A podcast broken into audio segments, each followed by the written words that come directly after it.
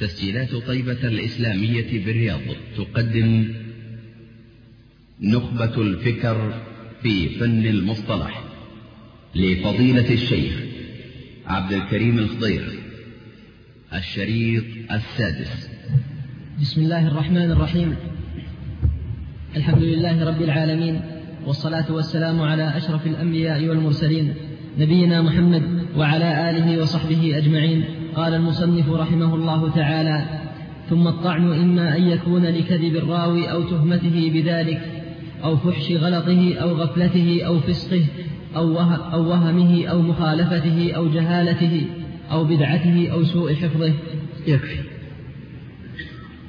يقول الحافظ رحمه الله بعد أن أنهى الكلام على المسلك الأول من مسالك الضعف إلى الحديث وهو السقط من السند بأنواعه الظاهرة والخفية. فلما أنهى الكلام على المسلك الأول بأنواعه الظاهرة كالإرسال والتعليق والإعضال والانقطاع ثم النوع الخفي وهو المدلس المرسل الخفي أتبع ذلك وشرع رحمه الله في بيان المسلك الثاني إلى ضعف الحديث وهو الطعن في الراوي. الطعن في الراوي. فالطعن لغة مصدر طعن يطعن بفتح العين طعنا وطعنانا ثلب بالقول السيء. وفلان طعان أي وقاع في الأعراض. فلان طعان أي وقاع في أعراض الناس بالذم والغيبة ونحوهما. ومن الحديث المخرج في مسند الإمام أحمد وجامع الترمذي ليس المؤمن بالطعان ولا اللعان ولا الفاحش البذيء. والمراد بالطعن هنا جرح الراوي باللسان والتكلم فيه من ناحية عدالته ودينه ومن ناحية ضبطه وحفظه وتيقظه. فينظر إلى الراوي من زاويتين أو من ناحيتين. الأولى في العدالة والثانية من حيث ضبطه وإتقانه وحفظه وتيقظه. والكلام في الرواة ليس من الغيبة المحرمة بل هو أمر جائز بإجماع أهل العلم. فيما نقله النووي في رياض الصالحين ونقله غيره من أهل العلم. وقد أوجبه بعضهم للحاجة إليه. ولا شك أن الحاجة داعية إلى مثل هذا الجرح ومثل ذلك التعديل. الضرورة الملحة والملجئة تقتضي أن يتكلم العلماء في الرواة بما يبين منزلتهم. من الثقة والعدالة والضبط أو نقيض هذه الأشياء من الضعف وما يلحق به. بذلك نعرف صحيح الحديث من سقيمه ومقبوله من مردوده. وهذا لا يعني إطلاق اللسان بجرح الرجال من غير حاجة. فإن ذلك إنما جوز للضرورة الشرعية. ولهذا حكم العلماء بأنه لا يجوز الجرح بما فوق الحاجة. لا يجوز الجرح بما فوق الحاجة. يقول السخاوي لا يجوز التجريح بشيئين إذا حصل بواحد. لا يجوز التجريح بشيئين إذا حصل بواحد.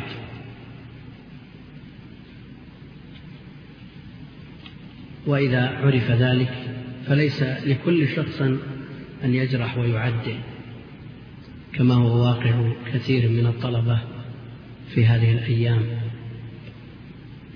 همهم الجرح والتعديل والتطاول على أعراض الناس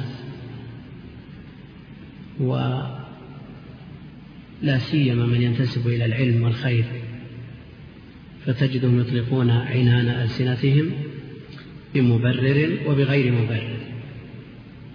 وأكثر ما نسمع من أقوال هؤلاء المبتدئين مبنية على ظنون أو على تحليلات نفسية وهذا أمر لا يجوز. فأعراض المسلمين كما يقول ابن دقيق العيد حفرة من حفر النار. يقول وقف على شفيرها العلماء والحكام. فكيف بالمبتدئين الذين لم يجمعوا آلة الجرح والتعديل؟ وليس لكل شخص أن يجرح أو يعدل بل لا بد من توافر شروط اشترطها العلماء في الناقد للرجال والمتكلم فيهم كالعلم والتقوى والورع والصدق وتجنب التعصب لحزب أو مذهب أو لشخص. ولا بد في المعدل والمجرح من معرفة أسباب الجرح والتزكية لأنه قد يجرح بغير جارح وقد يزكي بما لا يستحق أن يزكى به. والكلام على هذه المسألة يأتي تفصيله إن شاء الله عند مسألة الجرح والتعديل ومراتب الجرح والتعديل وألفاظ الجرح والتعديل حيث ذكرهما الحافظ رحمه الله. إذا تقرر هذا فالطعن في الراوي كما تقدم من ناحيتين الأولى من حيث عدم عدالته والثانية من حيث عدم ضبطه. وتقدم في تعريف الحديث الصحيح تعريف العدالة والضبط فلا داعي لتكراره وإعادته. والأصل أن تقسم هذه الأوجه أوجه الطعن في الراوي العشرة التي سردها الحافظ رحمه الله إلى قسمين أوجه متعلقة بانتفاء العدالة وأوجه متعلقة بانتفاء الضبط. فالأوجه المتعلقة بانتفاء العدالة خمسة. هي الكذب والتهمة بالكذب والفسق والبدعة والجهالة. الكذب والتهمة بالكذب والفسق. والبدعة والجهالة. وأوجه الطعن المتعلقة بانتفاء الضبط هي خمسة أيضا. فحش الغلط والغفلة والمراد كثرتها على ما سيأتي ومخالفة الثقات والوهم وسوء الحفظ. هذه عشرة أوجه هي سبب الطعن في الراوي. خمسة منها متعلقة بانتفاء العدالة وخمسة منها متعلقة بانتفاء الضبط. لكن الحافظ بن حجر رحمه الله لم يعتني بتمييز أحد القسمين عن الآخر لمصلحة في نظره اقتضت ذلك. وهي ترتيب هذه الأوجه على الأشد فالأشد. في موجب الرد على سبيل التدلي من الأعلى إلى الأدنى فيها. فهو نظر إلى الشدة في الطعن فقدم الأشد فالذي يليه فالذي يليه. ولو نظر إلى ما يتعلق بالعدالة على حدة وما يتعلق بالضبط على حدة لكان فيه شيء من المنهجية. وإن كان صنيع الحافظ رحمه الله وترتيبه إياها على سبيل التدلي من الأعلى إلى الأدنى فيه فائدة أخرى وهي ترجيح بعضها على بعض وجمع ما يقبل الانجبار مما لا يقبل الانجبار على ما سيأتي في تفصيل الأنواع العشرة إن شاء الله. فالوجه الأول من أوجه الطعن في الراوي على ترتيب الحافظ رحمه الله من غير نظر إلى ما يتعلق بالعدالة وإلى ما يتعلق بالضبط. نعتمد طريقة الحافظ لأننا ملزمون باقتفاء أثره والسبب في ذلك كوننا نشرح كتابه.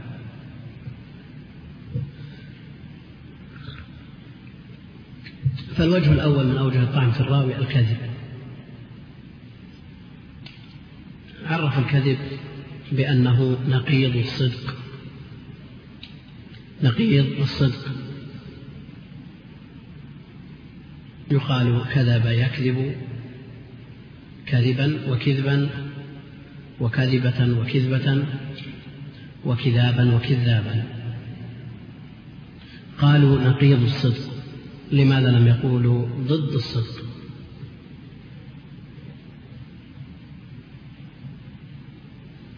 نعم. نعم.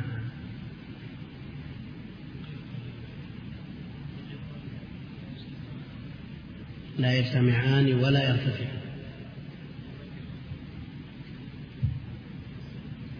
والضدان نعم. هذا جواب. قالوا الكذب نقيض الصدق ولم يقولوا ضد الصدق لأن النقيضين لا يجتمعان ولا يرتفعان. فلا يمكن أن يقال عن خبر بأنه صدق وكذب فيجمع بينهما ولا يمكن أن يقال إنه ليس بصدق ولا كذب. خلافا للمعتزلة على ما سيأتي تقريره إن شاء الله.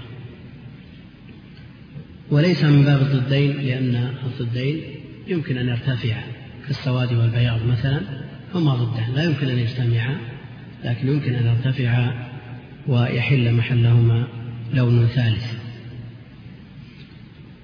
والكذب في الاصطلاح هو الإخبار عن الشيء على خلاف ما هو به. عمدا كان أو سهوا. الإخبار عن الشيء على خلاف الواقع. عمدا كان أو سهوا. فلا يشترط لتسمية الكلام كذبا كونه صدر من قائله عمدا. بل مجرد الإخبار بل مجرد الإخبار على خلاف الواقع يسمى كذبا عند أهل السنة بدليل قوله صلى الله عليه وسلم من كذب علي متعمدا فليتبوأ مقعده من النار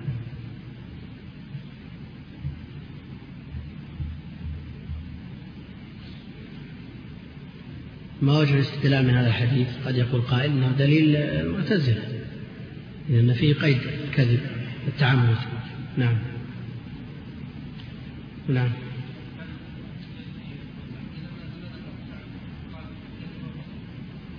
نعم.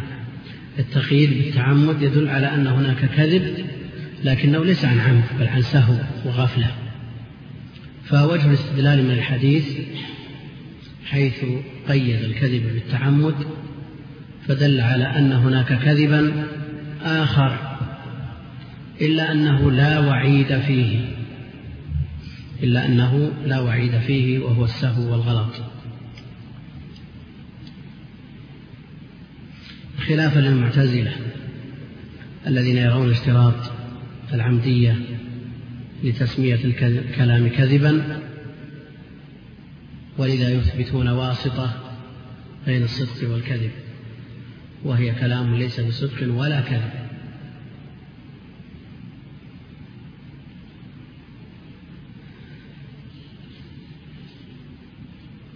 ما دليل المعتزلة على اشتراط التعمد في الكذب واشتراط العمدية لتسمية الكلام كذبا؟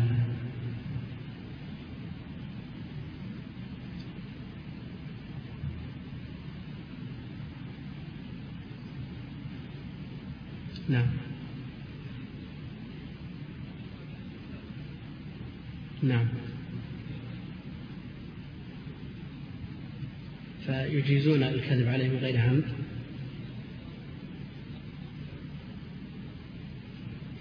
لا دليله من القرآن.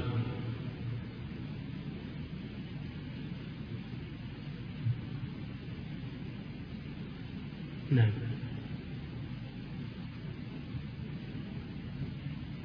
غيره كيف؟ فيها أتت مطلقة وأتت نصوص أخرى بالتقييد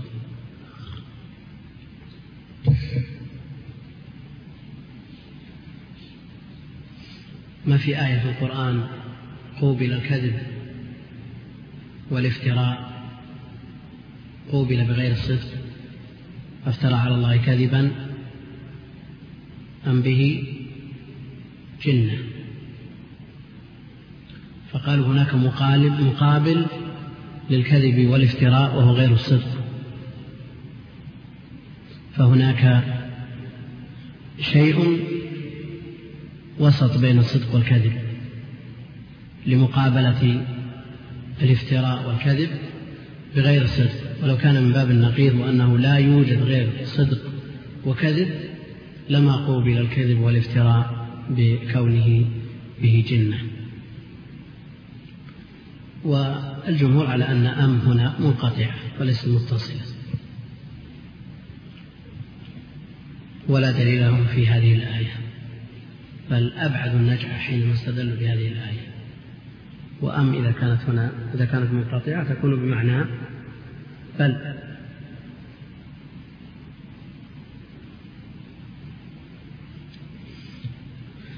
في كلام يطول شرحه ويصعب فهمه لأنهم أوتوا من الجدل لكنهم لم يؤتوا من العلم المعتمد على نصوص الكتاب والسنة والسبب في ذلك انصرافهم إلى الكلام والقيل والقال عن نصوص الوحيين. المقصود أن كلامهم لا يستحق أن يرد عليه ولا يؤبه له.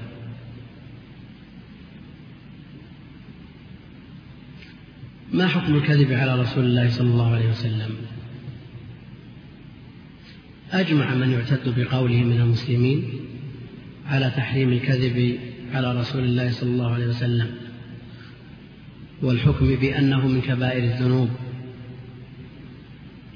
لما تواتر عنه صلى الله عليه وسلم من قوله من كذب علي متعمدا فليتبوأ مقعده من النار بل نقل أبو المعالي الجويني عن والده أنه كفر من كذب على رسول الله صلى الله عليه وسلم.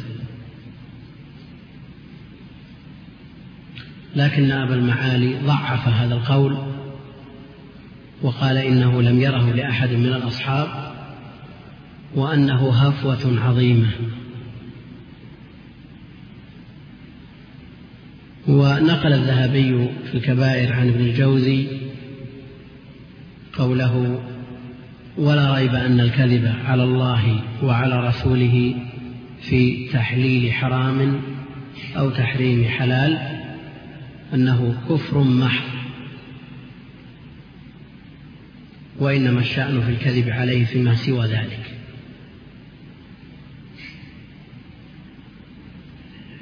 لكن التكفير. صعب. فالقول الراجح أنه كبيرة من كبائر الذنوب وإن لم يصل إلى حد الكفر. إلا إذا اقترن به استحلال ما حلله بما افتراه مما علم تحريمه بالضرورة من دين الإسلام أو العكس فيكفر للاستحلال لا لأنه كذب على الرسول عليه الصلاة والسلام. ولا عبرة بالمقابل بما ذهب إليه محمد بن كرام السجستاني من إباحة وضع الأحاديث المتضمنة للترغيب في الطاعات والترهيب من المعاصي والمنكرات. دون ما يتعلق به حكم شرعي. فالكرامية عندهم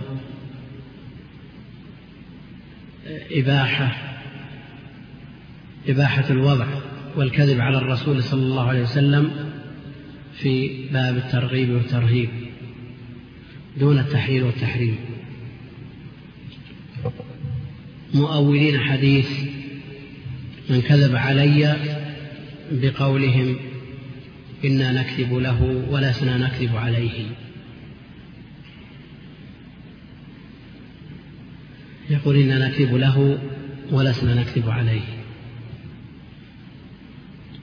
جاهلين أو متجاهلين كمال الشريعة وأنها ليست بحاجة إلى مثل هؤلاء الكذابين الدجالين بأن يمدوها بنحاتة أفكارهم بل الشريعة كاملة ليست بحاجة إلى أحد.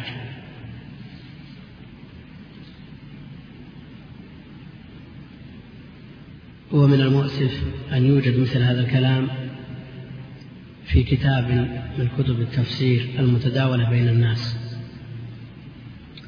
يروي الأحاديث الموضوعة ويقول إن ثبتت فبها ونعمت. وإن لم تثبت فقد قال ووصفه بالعبادة والزهد من قال بأننا نكذب له ولا نكذب عليه. وهذا كتاب مطبوع ومتداول بين الناس موجود في المكتبات اسمه روح البيان مطبوع في عشرة مجلدات كبيرة. ولا شك أن قول الكرامية ومن قال بقولهم متهافت ضعيف أقل من أن يرد عليه والبرهان على خلافه أظهر وأشهر.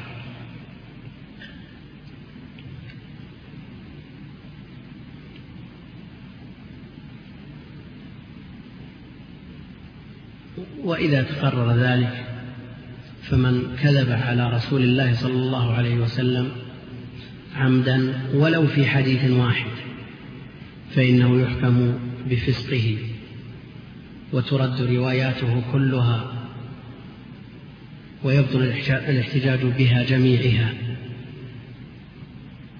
لكن إن تاب من الكذب على رسول الله صلى الله عليه وسلم فهل يقبل ما يرويه بعد ذلك.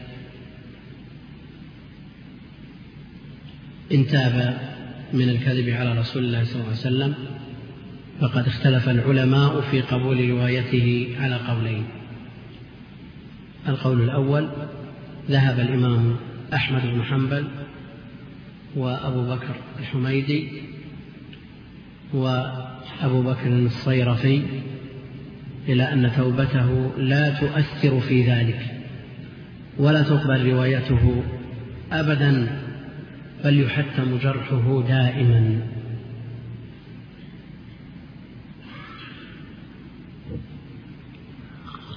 فمذهب الإمام أحمد رحمه الله والإمام أبي بكر الحميدي شيخ الإمام البخاري وأبو بكر الصيرفي شارح الرسالة وهو من أئمة الشافعية ذهبوا إلى أن توبته غير مقبولة. ولا تؤثر في قبول روايته. فروايته مردودة دائما وجرحه محتم أبدا.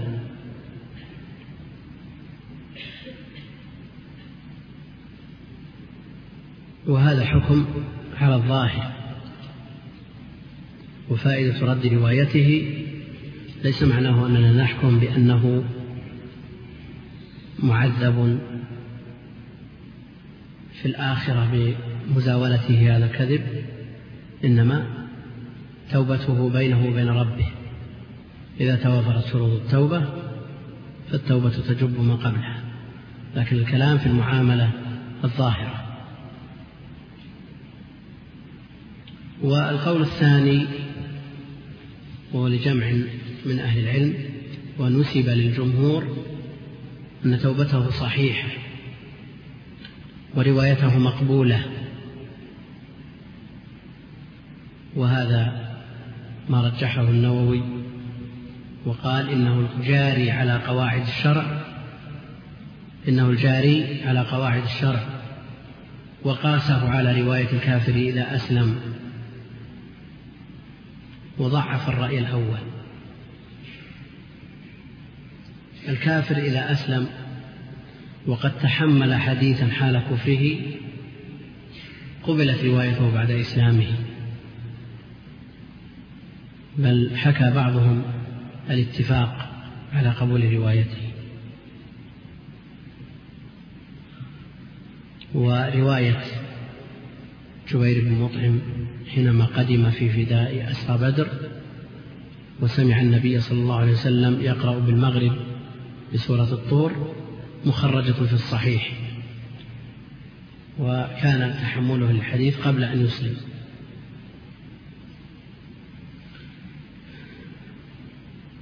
لكن هذه المسألة مترددة بين أصلين. هما قبول رواية الكافر إذا أسلم وهو ما قاله النووي. نصرة للقول الثاني. وهناك أصل آخر وهو توبة القاذف. وقبول شهادته إذا تاب من هذا الذنب. القاذف له ثلاثة أحكام. فاجلدوهم ثمانين جلدة ولا تقبلوا لهم شهادة أبدا. وأولئك نعم هم الفاسقون. ثلاثة أحكام. إلا الذين تابوا. فهذا الاستثناء بعد هذه الجمل الثلاث.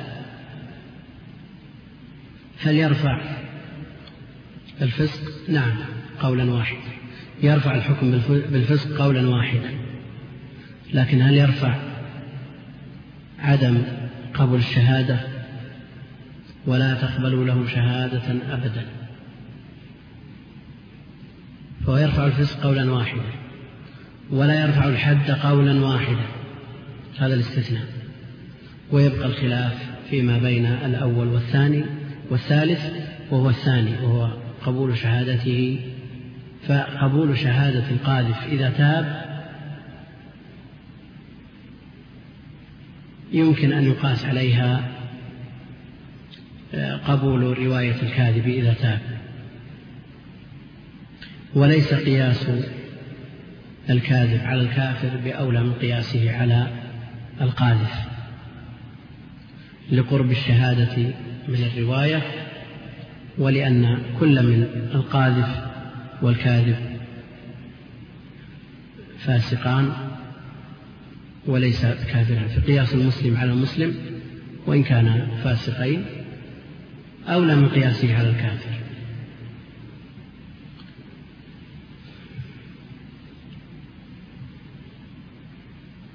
فعندنا توبة الكاذب وقبول روايته بعد التوبة فرع متردد بين أصلين. الأصل الأول. قبول رواية الكافر إذا أسلم. والأصل الثاني قبول شهادة القاذف إذا تاب.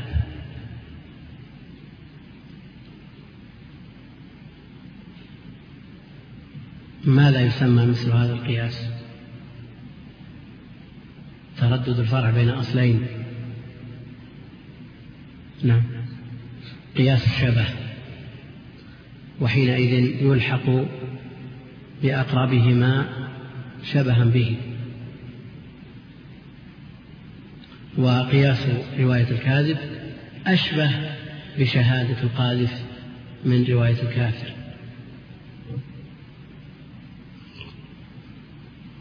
وعلى حماية جناب حديث رسول الله صلى الله عليه وسلم تقتضي ترجيح القول الأول. وأن من كذب في حديث واحد ردت أخباره كلها سواء كان فيما مضى أو فيما يستقبل. والوجه الثاني من أوجه الطعن في الراوي على ترتيب الحافظ رحمه الله التهمة بالكذب. والتهمة أو التهمة في اللغة الظن أصلها الوهمة. تاؤه مبدلة من واو كما أبدلت في تخمة. يقال أوهمته واتهمته. أدخلت عليه التهمة كهمزة ورطبة والسكون لغة. واتهمته شككت في صدقه. فالأصل آه، فتح الهاء تهمة مثل همزة يقول ابن مالك رحمه الله لعلم عرفان وظن تهمة تعدية لواحد ملتزم. والتسكين تسكين الهاء تهمة لغة لكن الأشهر الأول.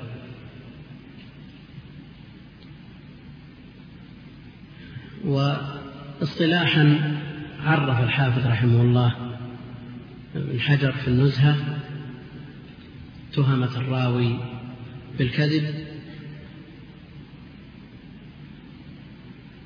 عرفها بما يدل عليها بما يدل عليها بأن لا يروى ذلك الحديث إلا من جهته. ويكون مخالفا للقواعد المعلومة وكذا من عرف الكذب في كلامه العادي وإن لم يظهر منه وقوع ذلك في الحديث النبوي. فأسباب اتهام الراوي بالكذب شيئان. هما أن لا يروى ذلك الحديث إلا من جهته. ويكون مع ذلك مخالفا للقواعد المعلومة. حينئذ اتهم الراوي بأنه اختلقه وكذبه وصنعه من تلقاء نفسه. والسبب الثاني أن يعرف الراوي بالكذب في كلامه العادي لكن لم يظهر منه الكذب في الحديث النبوي.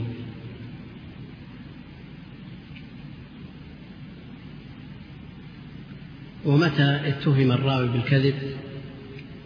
ترك حديثه حتى قال الإمام مالك بن أنس رحمه الله لا يؤخذ العلم عن أربعة ويؤخذ ممن سوى ذلك.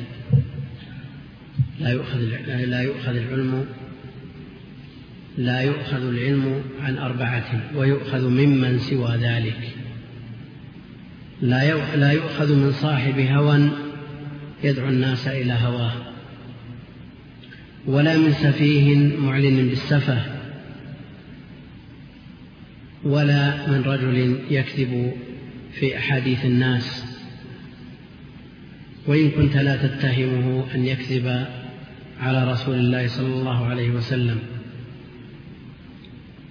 ولا من رجل له فضل وصلاح وعباده إذا كان لا يعرف ما يحدث به. يقول لا يؤخذ من صاحب هوى يدعو الناس إلى هواه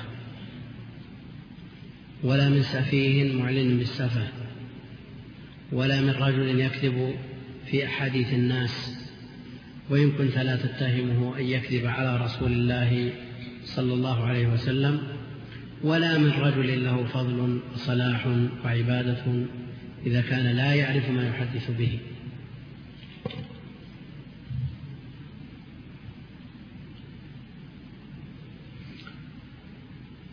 وما دام الحديث في الكذب والتهمة بالكذب قد يقول قائل إن هناك كلاما لا يطابق الواقع. ومع ذلك سلكه ومشى عليه كثير من أهل العلم. كلام مختلق مصنوع لا حقيقة له لا يطابق الواقع ومع ذلك قد يفعله بعض العلماء بل قد يفعله كبار العلماء ممن عرف بعلمه ودينه وورعه وأمانته وثقته.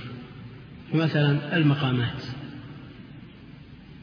المقامات كلها لا رصيد لها من الواقع. حدث عيسى بن هشام. حدث الحارث بن همام. ولا محدث ولا محدث. ولا رصيد لها من الواقع. فالمقامات كلها ليست بالصدق بالميزان الشرعي. فلا محدث ولا محدث. هل نقول إن هذا كذب؟ متعمد لم يقع عن سهو ولا غفلة. لكن الفائدة المترتبة عليه كبيرة جدا. فالمقامات لها وزن في اللغة.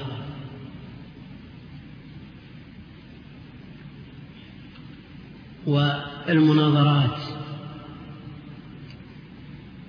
التي يعقدها أهل العلم بين شخصين أو أكثر. بين شخص ومن يخالفه في المذهب أو في المعتقد. مناظرة بين سني وقدر مناظرة بين سني وجبري ولا مناظر ولا مناظر. وهذه موجودة في كتب أهل العلم. قد بل جعلت المناظرات بين بعض الحيوانات وإن كانت هذه قيمتها أقل لكن وجدت وجدت مناظرات بين العلوم. فقال علم التفسير كذا وقال علم الحديث كذا ورد عليه علم الأصول بكذا. هل هذا الكلام صحيح؟ هل هو مطابق للواقع؟ هل صدر عن سهو وغفلة؟ بل هو مخالف للواقع وعن عمد. لكن أهل العلم يتجاوزون في مثل هذا لأن المصلحة المترتبة عليه فوق المفسدة.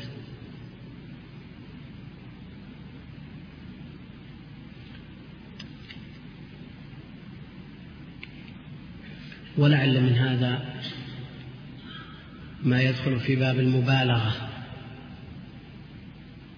إذا قيل فلان لا ينام الليل وهو ينام في الليل لكن يسهر أكثر الليل في مدارسة العلم والتلاوة والعبادة. يقال لا ينام الليل بل قائم الليل. ومثله ما جاء في الحديث وأما أبو جهم فكان لا يضع العصا عن عاتقه. هذا مبالغة وإلا المجزوم به أنه إذا نام وضع العصا عن عاتقه. لكن هذا وصفه. يضرب النساء فاستحق مثل هذا الوصف. المقصود أن الكلام في حد الكذب ليس على إطلاقه.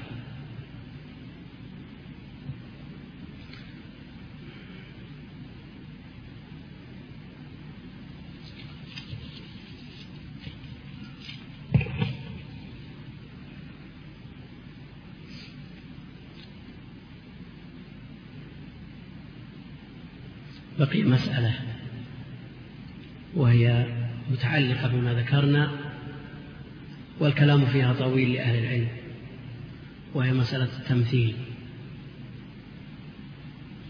هل تلحق بما يعفى عنه ويتسامح فيه كالمقامات والمناظرات أو أنها باقية على الأصل وهو التحريم؟ هذا فيه كلام طويل لأهل العلم. والله المستعان.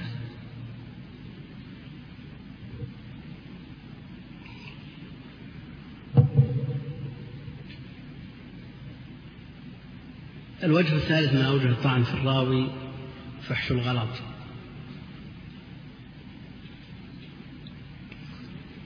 تعريفه يقال غلط في منطقه غلطا أخطأ وجه الصواب. وغلطته أنا قلت له غلطت أو نسبته إلى الغلط. وأغلطته إغلاطا أوقعته في الغلط. ويجمع على أغلاط. ورجل غلطان كسكران. وكتاب مغلوط قد غلط فيه. وما أكثر الكتب المغلوطة.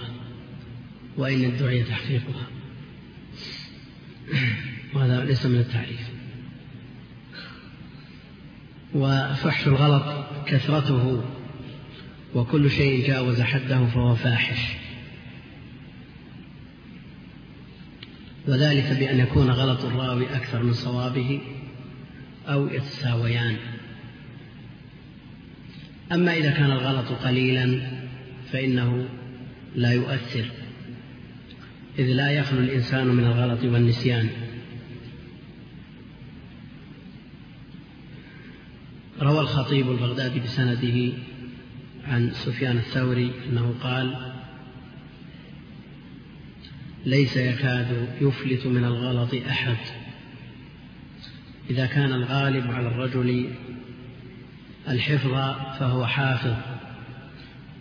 وإن غلط وإن كان الغالب عليه الغلط ترك. وقال شيخ الإسلام ابن تيمية رحمه الله وأما الغلط فلا يسلم منه أكثر الناس. بل في الصحابة من قد يغلط أحيانا وفي من بعدهم. وإذا كثر غلط الراوي ترك حديثه روى الخطيب البغدادي عن عبد الرحمن بن مهدي أنه كان لا يترك حديث رجل إلا رجلا متهما بالكذب أو رجلا الغالب عليه الغلط. لكن ما الضابط للغلط الذي يترك حديث الراوي من أجله؟ ومثله الضابط في الضبط وعدم الضبط. هل الضابط فيه ملاحظة الصواب مع الخطأ؟ أو الملاحظ الصواب بغض النظر عن الخطأ؟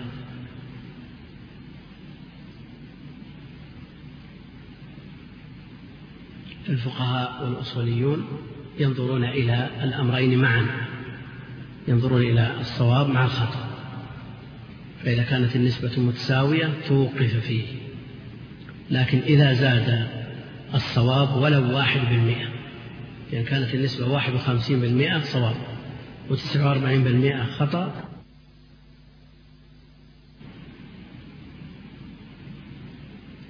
وهذا ما عليه الفقهاء والأصوليون. وأما بالنسبة للمحدثين فهم ينظرون إلى الصواب.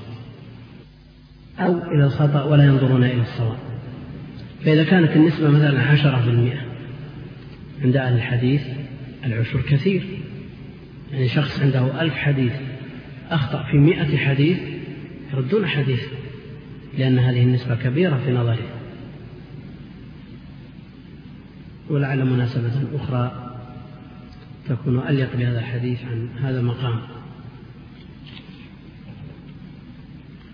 الوجه الرابع من أوجه الطعن في الراوي الغفلة.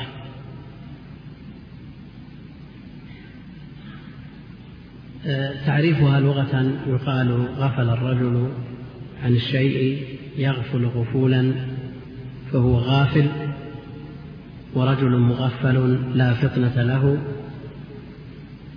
وغفلت الشيء تغفيلا إذا كتمته وسترته. وتغفلته عن كذا تخدعته عنه على غفلة منه وفلان غفل لم تسمه التجارب لم تسمه التجارب والغفل بالضم من لا يرجى خيره ولا يخشى شره. الغفل بالضم من لا يرجى خيره ولا يخشى شره. والاسم الغفلة والغفل والغفلان. يعني اسم المصدر الغفلة. والغفل والغفلان. وأما المصدر فهو الغفول. غفل يغفل غفولا. واسمه غفلة وغفلا وغفلانا. والفرق بين المصدر واسمه معروف عندكم. والغفلة في الاصطلاح غيبة الشيء عن بال الإنسان غيبة الشيء عن بال الإنسان وعدم تذكره له. كذا في المصباح وعرفه الفيروز أبادي في البصائر بأنه سهو يعتري الإنسان عن قلة التحفظ والتيقظ. سهو يعتري الإنسان عن قلة التحفظ والتيقظ. ولا بد من تقييد الغفلة بالكثرة لأن مجرد الغفلة ليست سببا للطعن لقلة من يعافيه الله منها. وذكر شيخ الإسلام ابن تيمية رحمه الله للغفلة والسهو سبعة أسباب. هي أولا الاشتغال عن هذا الشأن بغيره كحال كثير من أهل الزهد والعبادة. ثانيا الخلو عن معرفة هذا الشأن. ثالثا التحديث من الحفظ. لا سيما بالنسبة لبعض الناس فليس كل أحد يضبط ذلك. والحفظ كما يقول أهل العلم خوان. قد يكون الإنسان أحوج ما يكون إليه. رابعا أن يدخل في حديثه ما ليس منه ويزور عليه. خامسا أن يركن إلى الطلبة. فيحدث بما يظن أنه من حديثه. سادسا الإرسال وربما كان الراوي له غير مرضي. سابعا التحديث من كتاب لإمكان اختلافه يعني وتغييره والدس فيه مما ليس منه. وقال فلهذه الأسباب ولغيرها اشترط أن يكون الراوي حافظا ضابطا معه من الشرائط ما يؤمن معه كذبه من حيث لا يشعر. وذكر الخطيب البغدادي عن الحميدي ضابطا للغفلة التي يرد بها حديث العدل فقال أن يكون في كتابه غلط أن يكون في كتابه غلط فيقال له في ذلك فيترك ما في كتابه ويحدث بما قالوا أو يغيره في كتابه بقولهم لا يعقل فرق ما بين ذلك. فإذا قيل له في كتابه الذي فيه ما تحمله من الأحاديث فنسخه وقابله وضبطه وأتقنه وحرره ثم يقال له هذا الحديث خطأ فيبادر إلى القلم فيشطب الحديث ويعدل ويصحح. لا شك أن هذه غفلة.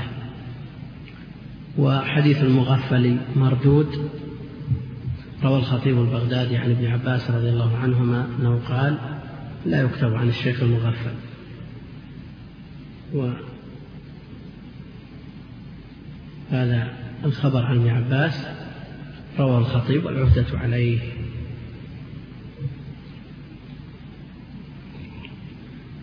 وصلى الله وسلم وبارك على نبينا محمد وعلى آله وصحبه أجمعين. الحمد لله رب العالمين والصلاة والسلام على أشرف الأنبياء والمرسلين نبينا محمد وعلى آله وصحبه أجمعين. أما بعد فقد مضى الحديث عن أربعة من أوجه الطعن في الراوي. وبين أيدينا الوجه الخامس والسادس والسابع والثامن من أوجه الطعن. في الراوي من غير تمييز بين ما يتعلق بالعدالة وبين ما يتعلق بالضبط بل مشيا على طريقة الحافظ رحمه الله. فالوجه الخامس من أوجه الطعن في الراوي الفسق وتعريفه في اللغة الخروج. تقول العرب فسقت الرطبة من قشرها لخروجها منه والفويسقة الفأرة. لخروجها من جحرها على الناس لأجل المضرة والأذى. يقال فسق يفسق فسقا وفسوقا فجر وخرج عن الحق. ورجل فسق وفسيق دائم الفسق. والفسق في الشرع الخروج عن طاعة الله عز وجل. الخروج عن طاعة الله عز وجل. فالفاسق فالكافر فاسق. لخروجه عما ألزمه الله سبحانه وتعالى به واقتضته الفطرة السليمة. كما قال تعالى ومن كفر ومن كفر بعد ذلك فأولئك هم الفاسقون. وقال تعالى أفمن كان مؤمنا كمن كان فاسقا لا يستوون.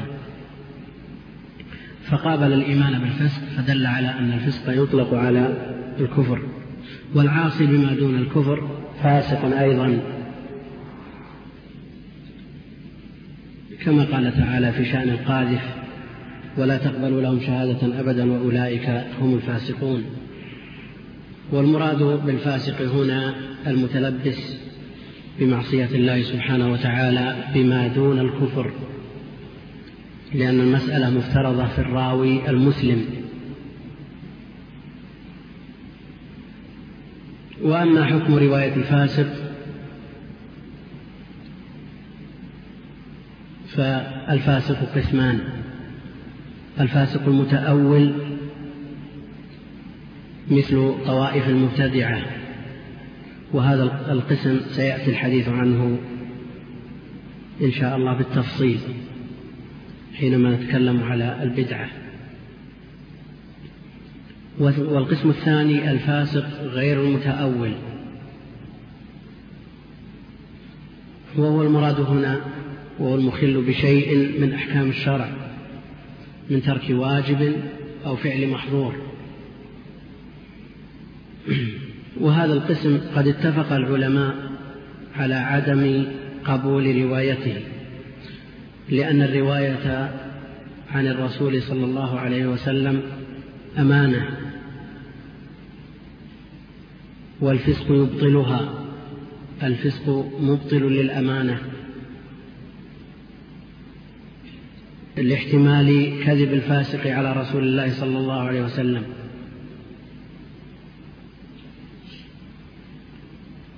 قال ابن العربي من ثبت فسقه من ثبت فسقه بطل قوله في الأخبار إجماعا لأن الخبر أمانة والفسق قرينة تبطلها. وقال العلامة الشنقيطي في تفسير قوله تعالى يا أيها الذين آمنوا إن جاءكم فاسق بنبأ فتبينوا هي تدل على عدم تصديق الفاسق في خبره. هي تدل على عدم تصديق الفاسق في خبره وصرح تعالى في موضع آخر بالنهي عن قبول شهادته.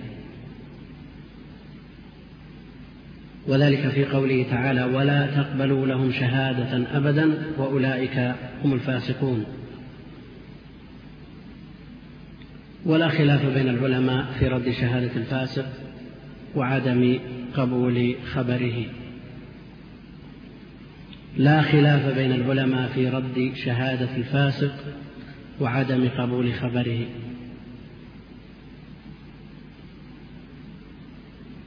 رد شهادة الفاسق إجماع بين أهل العلم.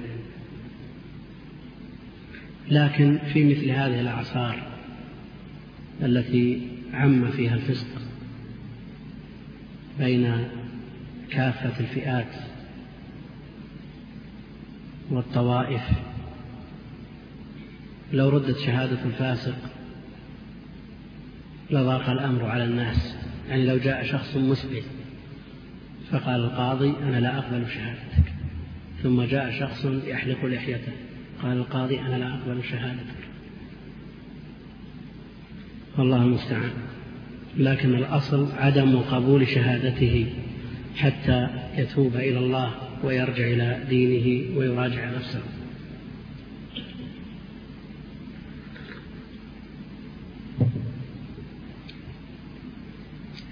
ويقول أبو حاتم بن حبان في المجروحين ومنهم يعني أصناف الضعفاء المعلن بالفسق والسفه وإن كان صدوقا في روايته لأن الفاسق لا يكون عدلا والعدل لا يكون مجروحا. ومن خرج عن حد العدالة لا يعتمد على صدقه. وإن صدق في شيء بعينه في حال من الأحوال إلا أن يظهر عليه ضد الجرح. حتى يكون أكثر أحواله الطاعة فحينئذ يحتج بخبره. فأما قبل ظهور ذلك عنه فلا.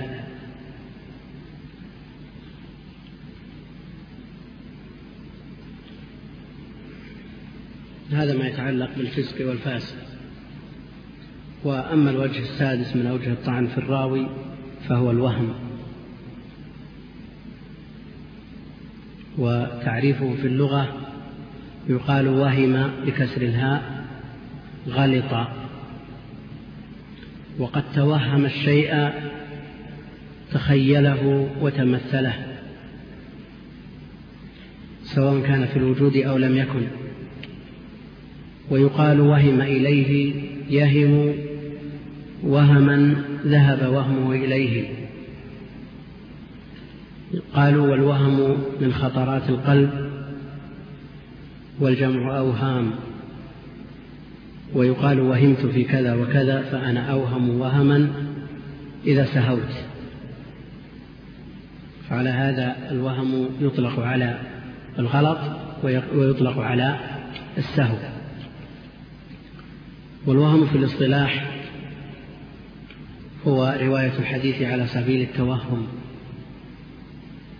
أي بناء على الطرف المرجوح المقابل لغلبة الظن. وبيان ذلك أن المعلوم إما أن يستقر في الذهن من غير تردد أو بتردد. المعلوم إما أن يستقر في الذهن من غير تردد أو مع تردد. فالأول يسمى العلم وتقدم تعريفه وبيانه وما لا يحتمل النقيض. والثاني وهو ما كان مع التردد إما أن يكون هذا التردد راجح إما أن يكون راجحا أو مرجوحا أو مساويا فالراجح هو الظن والطرف الآخر المرجوح هو الوهم. والمساوي هو الشك.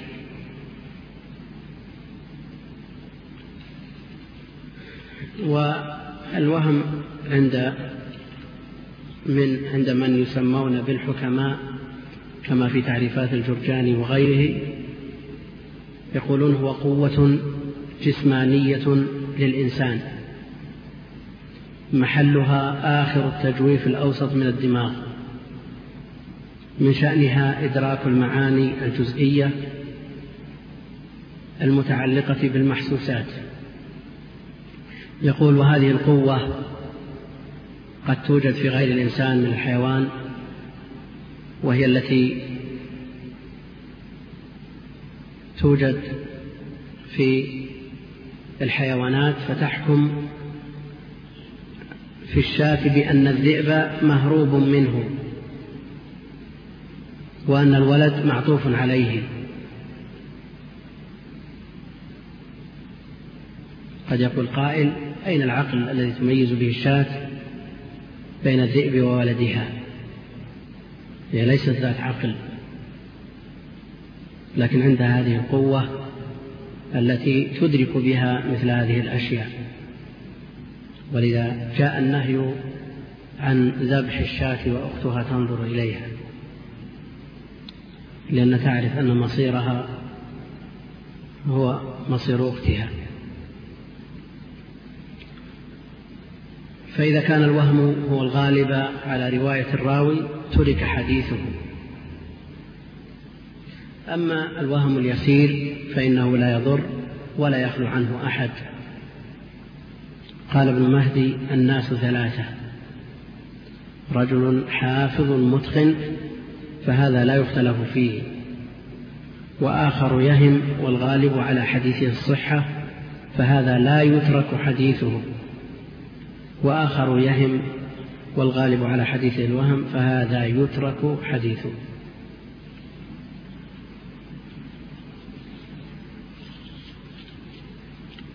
الوجه السابع من أوجه الطعن في الراوي مخالفة الثقات.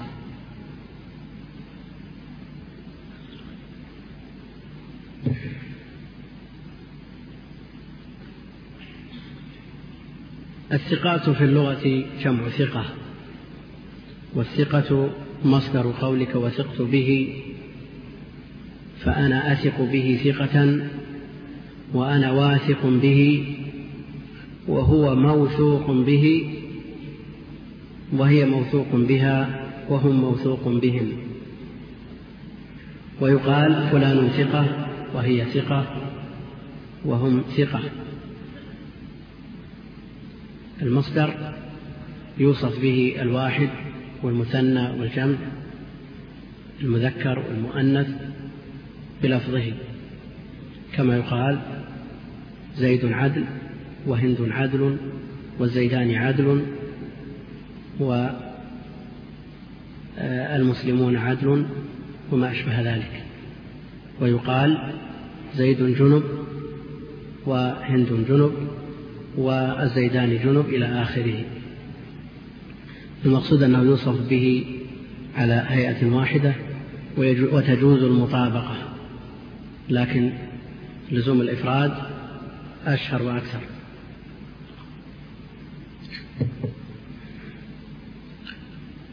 فيقال فلان ثقة وهي ثقة وهم ثقة.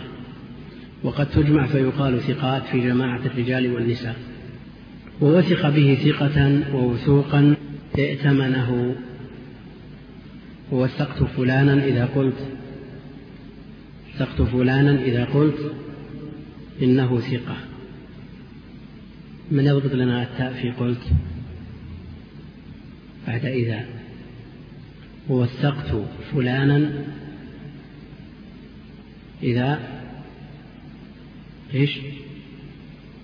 كيف؟ بفتح التاء. إذا قلت إنه ثقة فهو موثوق. لكن لو أبدلنا إذا بأي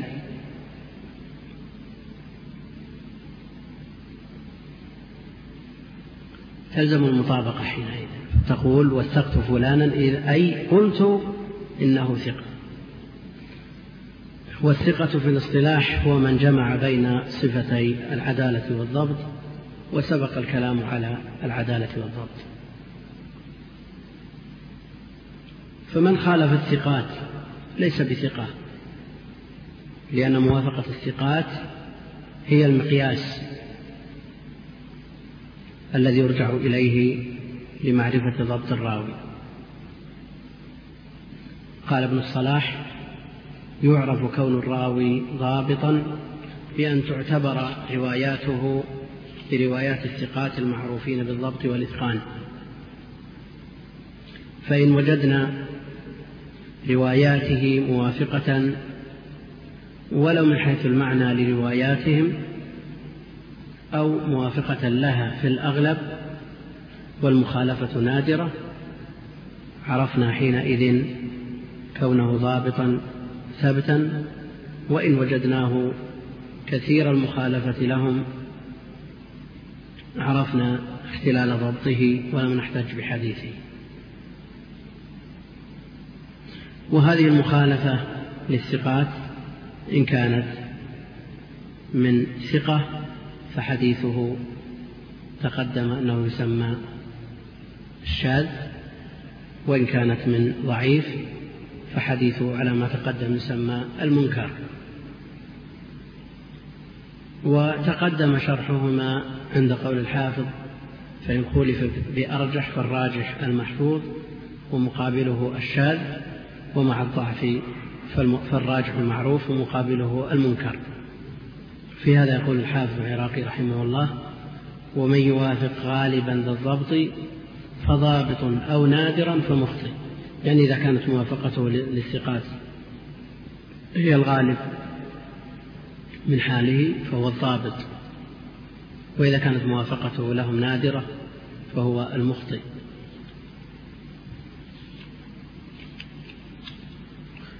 الوجه الثامن من أوجه الضعف الراوي الجهالة. وهذا الوجه في شيء من الطول. وقد جهدت في اختصاره بقدر الإمكان وأطول منه الذي يليه. فالجهالة تعريفها الجهالة والجهل نقيض العلم. يقال جهله يجهله جهلا وجهالة وجهل عليه أظهر الجهل كتجاهل.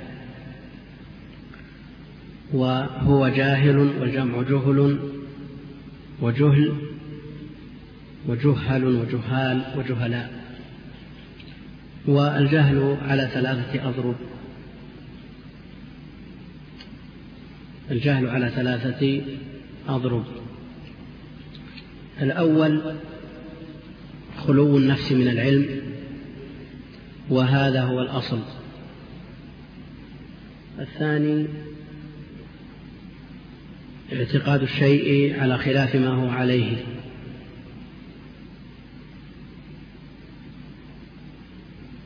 والثالث فعل الشيء بخلاف ما حقه أن يفعل.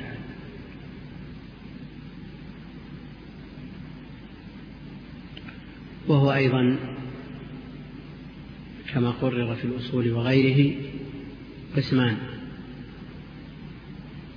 جهل بسيط وجهل مركب. فالجاهل جهلا بسيطا هو الذي لا يدري لكنه يعرف أنه لا يدري.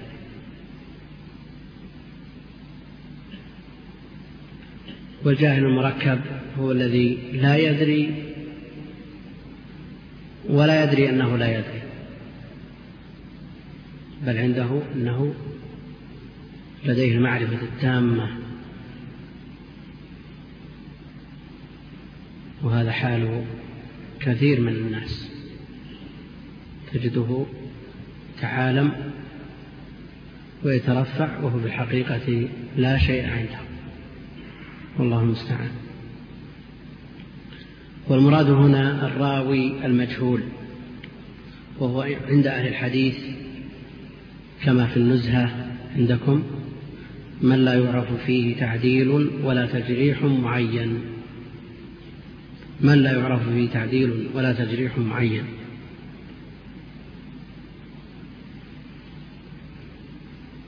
ويرى الخطيب البغدادي أن المجهول من لم يشتهر بطلب العلم في نفسه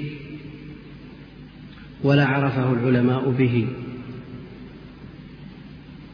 ومن لم يعرف حديثه إلا من جهة راو واحد. ومن لم يعرف حديثه إلا من جهة راو واحد.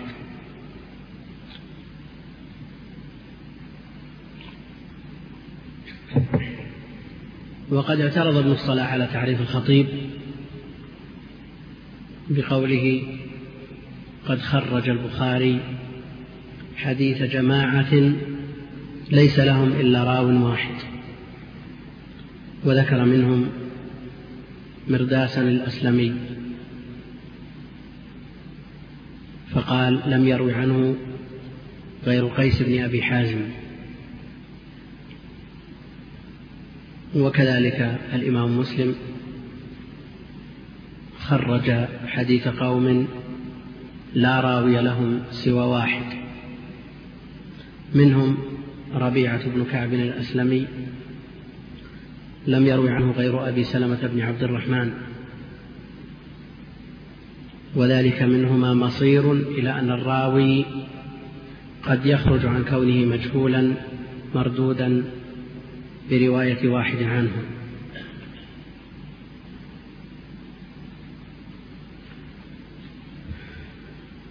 وقد أجاب النووي عن هذا الاعتراض. أولا عرفنا الاعتراض اعتراض الصلاة على تعريف الخطيب.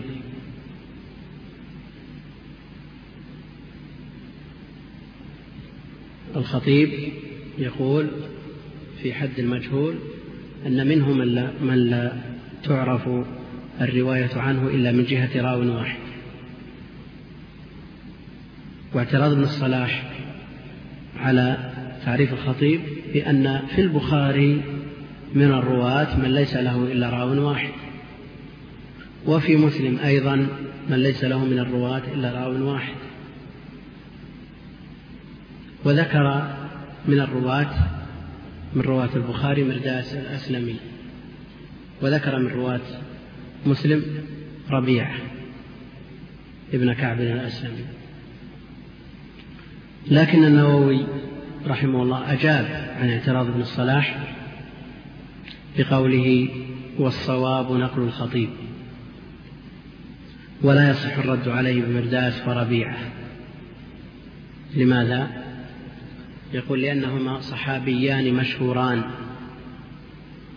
والصحابة كلهم عدول فلا يحتاج إلى رفع الجهالة عنهم بتعدد الرواة.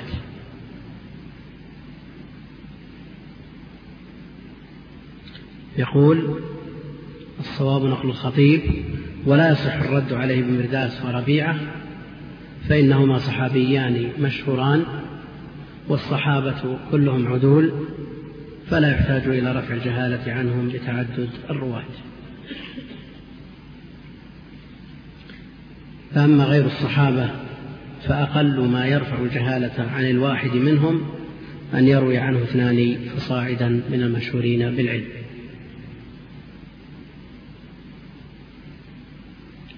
نعم لو كان اصطلاح ابن الصلاح هو اصطلاح أبي حاتم في الجهالة لا دخل فيهم الصحابة. لأن الجهالة عند أبي حاتم تعني قلة الرواية. ولذلك قال في بعض الرواة من المهاجرين الأولين مجهول. وهذا في جرح التعديل موجود. من المهاجرين الأولين مجهول. وهذا اصطلاح خاص به.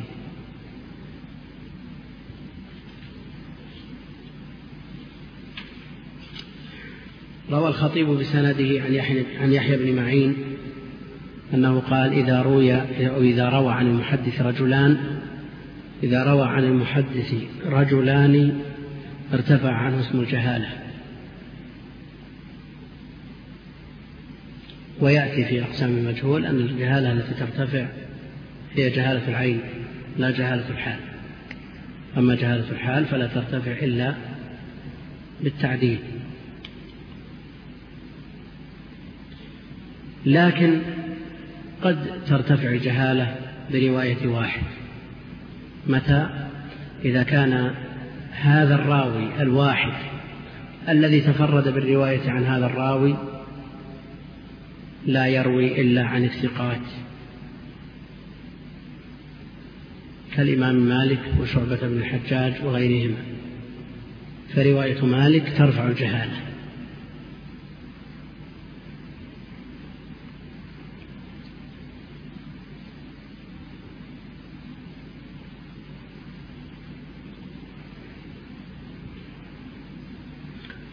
بعد هذا أقسام المجهول يختلف المجاهيل في قوة الجهالة وضعفها وعلى ضوء هذا الاختلاف قسم العلماء الراوي المجهول إلى ثلاثة أقسام.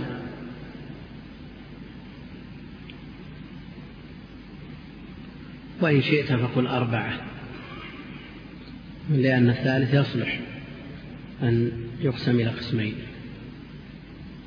القسم الأول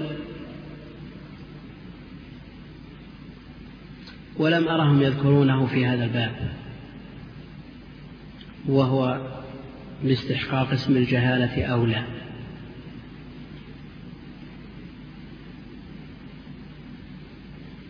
وسميته مجهول الذات للتفريق بينه وبين مجهول العين.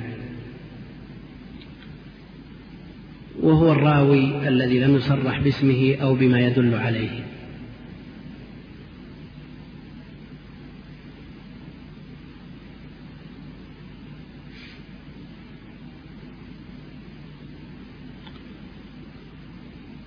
أيهما أولى باسم الجهالة؟ حدثنا رجل أو حدثنا محمد من غير نسبة أو حدثنا أبو زيد وفي طبقته أكثر من واحد متفاوتون في الثقة والضعف. وبين أن يقول الراوي حدثنا محمد بن عبد الله الأنصاري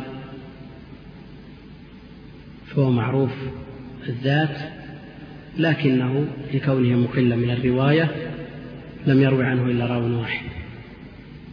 أيهما أولى باسم الجهالة؟ لا شك أن من جهلت ذاته كحدثني رجل أو سمعت بعض الناس لا شك أن مثل هذا أولى باستحقاق اسم الجهالة وهم لا يذكرونه في أنواع المجهول. نعم يذكرونه في المبهم والمهمل يذكرونه هناك لكن ربطه بالمجهول أولى وهو الراوي الذي لم يصرح باسمه أو بما يدل عليه. وأسباب جهالة الذات لجهالة الذات سببان هما عدم التصريح باسم الراوي. ويسمى هذا النوع بالمبهم. الثاني كثرة نعوت الراوي وكثرة كناه ولكونه له أكثر من نسبة. فيشتهر بشيء منها فيذكر بغير ما اشتهر به لغرض من الأغراض. فيظن أنه راو آخر فيحصل الجهل به.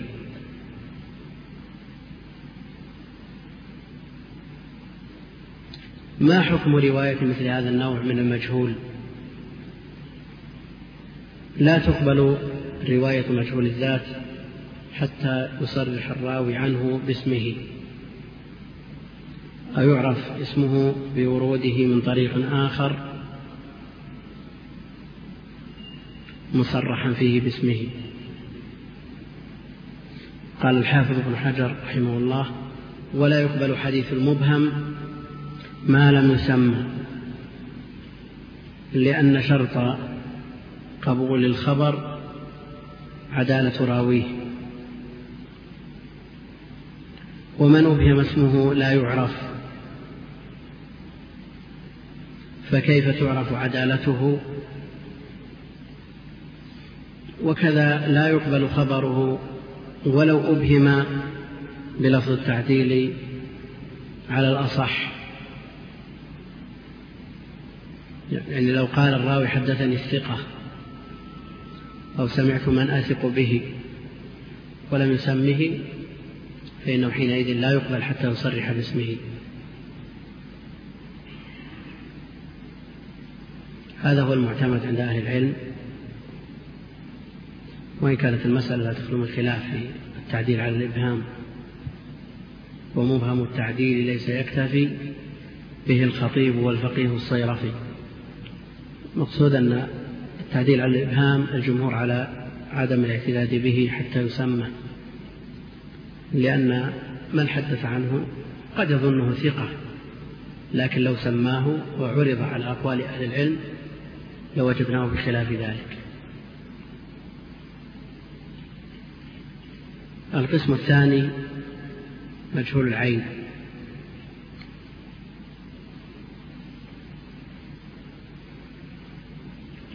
وهو الراوي الذي ذكر اسمه وعرفت ذاته لكنه لكونه مقلا من رواية الحديث بحيث لا يكثر الأخذ عنه لم يروي عنه إلا راو واحد.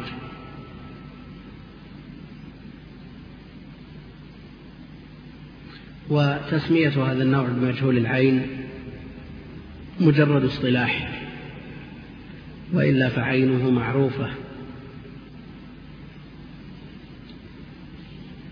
عينه معروفة. محمد بن عبد الله بن سعيد الأنصاري أبو فلان الفلاني. معروف اسمه واسم أبيه كليته ولقبه ونسبته كل هذا معروف لكنه لم يروي عنه إلا راو واحد. فتسميته مجهول العين مجرد اصطلاح ولا مشاحة بالاصطلاح.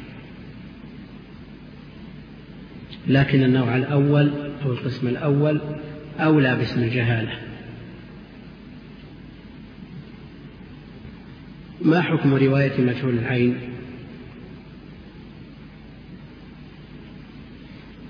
اختلف العلماء في رواية مجهول العين قبولا وردا على أقوال كثيرة. لكن أهم هذه الأقوال القول الأول وهو قول جمهور العلماء أنه لا يقبل مطلقا.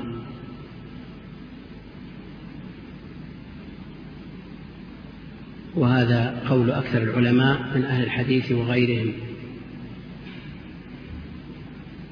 والقول الثاني أنه يقبل مطلقا وهو قول من لم يشترط في الراوي غير الإسلام. وعزاه النووي لكثير من المحققين. وعزاه أيضا ابن الوزير اليماني في تنقيح الأنظار لأئمة المعتزلة والزيدية. وهذا يذكر للعلم به وإلا فلا يعرج عليه ولا يعول عليه. مثل هذا القول. لأنهم لا قيمة لهم ولا وزن لهم في مواطن الإجماع ولا الخلاف. فوجود قولهم مثل عدمه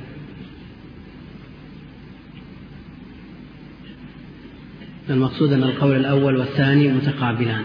عدم القبول مطلقا وهو قول الجمهور والقول الثاني القبول مطلقا وهو قول من, يش من لم يشترط في الراوي غير الإسلام. وهذا الراوي مسلم. القول الثالث التفصيل. فإن كان الراوي المتفرد بالرواية عنه لا يروي إلا عن عدل مثل عبد الرحمن بن مهدي والإمام مالك ويحيى بن سعيد القطان وأمثالهم قبل وإلا فلا. القول الثالث فيه تفصيل. إن كان الراوي المتفرد بالرواية عنه لا يروي إلا عن عدل. يعني من شرطه أن لا يروي إلا عن عدل.